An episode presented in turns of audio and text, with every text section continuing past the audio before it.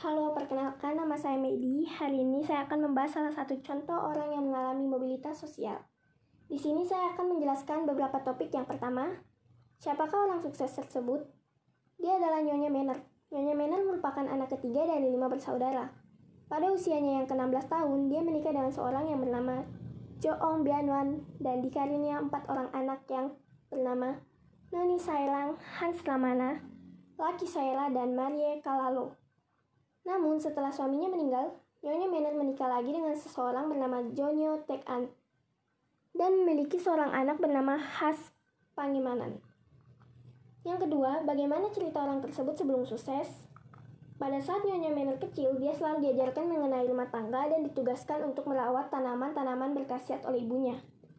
Pada masa remajanya, dia fokus terhadap keluarganya dan juga dia bermimpi untuk membuat usaha sendiri. Mengenai pendidikannya, keluarga Nyonya Manner memanggil seorang guru untuk mengajar dia. Karena pada zaman pendudukan Belanda, penduduk pribumi tidak mendapat pendidikan formal. Dan juga ibunya selalu mengajarkan Nyonya Manner tentang tanaman-tanaman yang memiliki khasiat. Yang ketiga, bagaimana usaha orang tersebut untuk sukses. Pada tahun 1900-an, suaminya sakit keras sehingga Nyonya Manner mencoba membuat jamu Jawa yang dulu telah diajarkan oleh orang tuanya.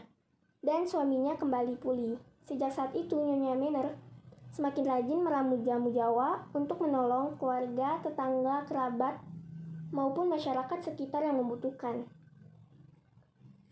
Dia memulai membuat jamu dengan perabotan dapur, dan usahanya pun meluas hingga ke kota sekitarnya. Pada tahun 1919, berdirilah jamu capotret Nyonya Manner yang kemudian menjadi cikal bakal salah satu industri jamu terbesar di Indonesia. Selain mendirikan pabrik, Nyonya Manner juga mendirikan sebuah toko di Jalan Pedemaran 92 Semarang. Pada tahun 1952, jamu cap potret Nyonya Manner telah resmi berbadan hukum dan jamu Nyonya Manner mulai didistribusikan ke rumah sakit-rumah sakit. Yang keempat, apakah orang tersebut dalam berusaha selalu berhasil atau pernah juga mengalami kegagalan? Tentu tidak. Terkadang dia juga mengalami kegagalan, namun dia tetap berjuang untuk usahanya. Yang kelima, bagaimana hambatan orang tersebut untuk menjadi sukses? Hambatannya adalah ketika awal berkarir, Nyonya Manner hanya bisa menggunakan perabotan dapur yang sangat terbatas. Yang keenam, bagaimana kegiatan sosial orang tersebut setelah menjadi sukses? Setelah sukses, dia mendapat banyak pujian dan penghargaan-penghargaan. Nyonya Manner memiliki usaha jamu yang sangat bagus.